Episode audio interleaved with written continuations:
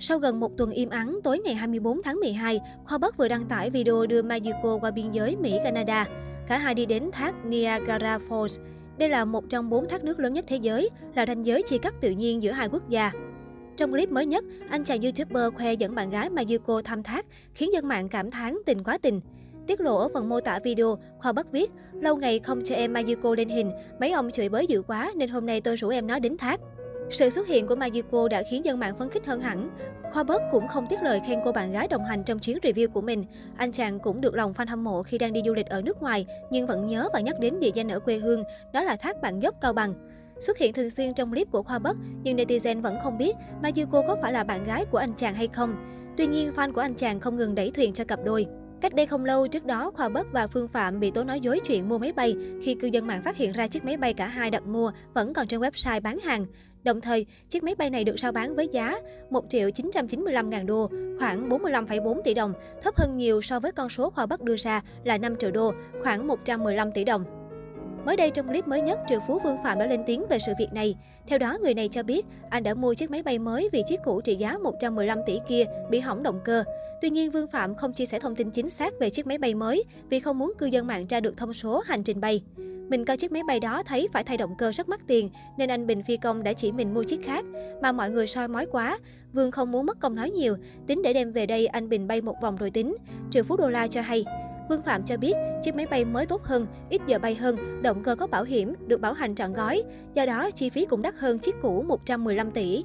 Chiếc máy bay nói mua cho sang vậy thôi chứ mình con nhà nghèo, máy bay mua giống như xe vậy đó. Vậy mà cứ bị thiên hạ tố lừa đảo. Mình mua máy bay cho mình, chở gia đình mình chứ đâu phải đi chở khách mướn. Bớt bớt lại đi mọi người. Chiếc mới này Vương không dám đưa lên mạng. Vương giấu luôn cái số đuôi. Ai mà biết là người ta biết mình bay đi đâu, nguy hiểm lắm. Có khi bị sát thủ đi theo. Vương Phạm nói. Vương Phạm cũng nói thêm, anh mới tuyển phi công kim trợ lý mới tinh Bình, có khả năng lái được cả máy bay trực thăng lẫn máy bay thường. Công ty của Vương Phạm sẽ lo ăn ở cho cả gia đình của phi công này. Hiện tại, triệu phú đô la vẫn dự định tuyển thêm một phi công nữa để phục vụ công việc đi lại. Trước đó, mạng xã hội xôn xao một tài khoản YouTube đã check được thông tin về chiếc máy bay với số hiệu N236N, trùng khớp với số hiệu máy bay Vương Phạm và Khoa Bất mua, vẫn còn nguyên trên website. Điều này đồng nghĩa với việc, tính đến thời điểm người này check website là chiều 1 tháng 12 theo giờ Canada. Chiếc máy bay này vẫn đang được chủ nhân rao bán chứ không phải đã được chốt đơn từ cuối tháng 10 như tiêu đề Khoa Bất từng chia sẻ.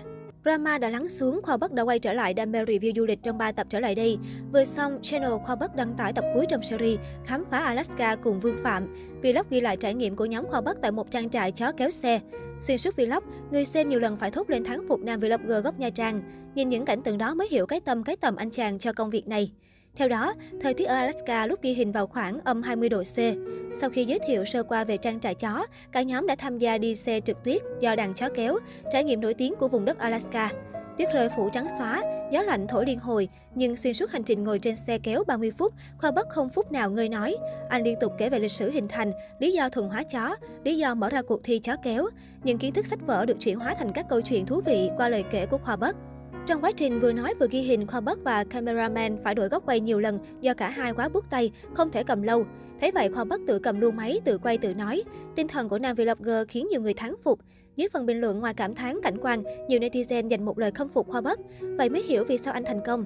Khoa Bất quá yêu khán giả, tận tâm với những gì mình chia sẻ, hết lòng và sẵn sàng lăn xả vì công việc này.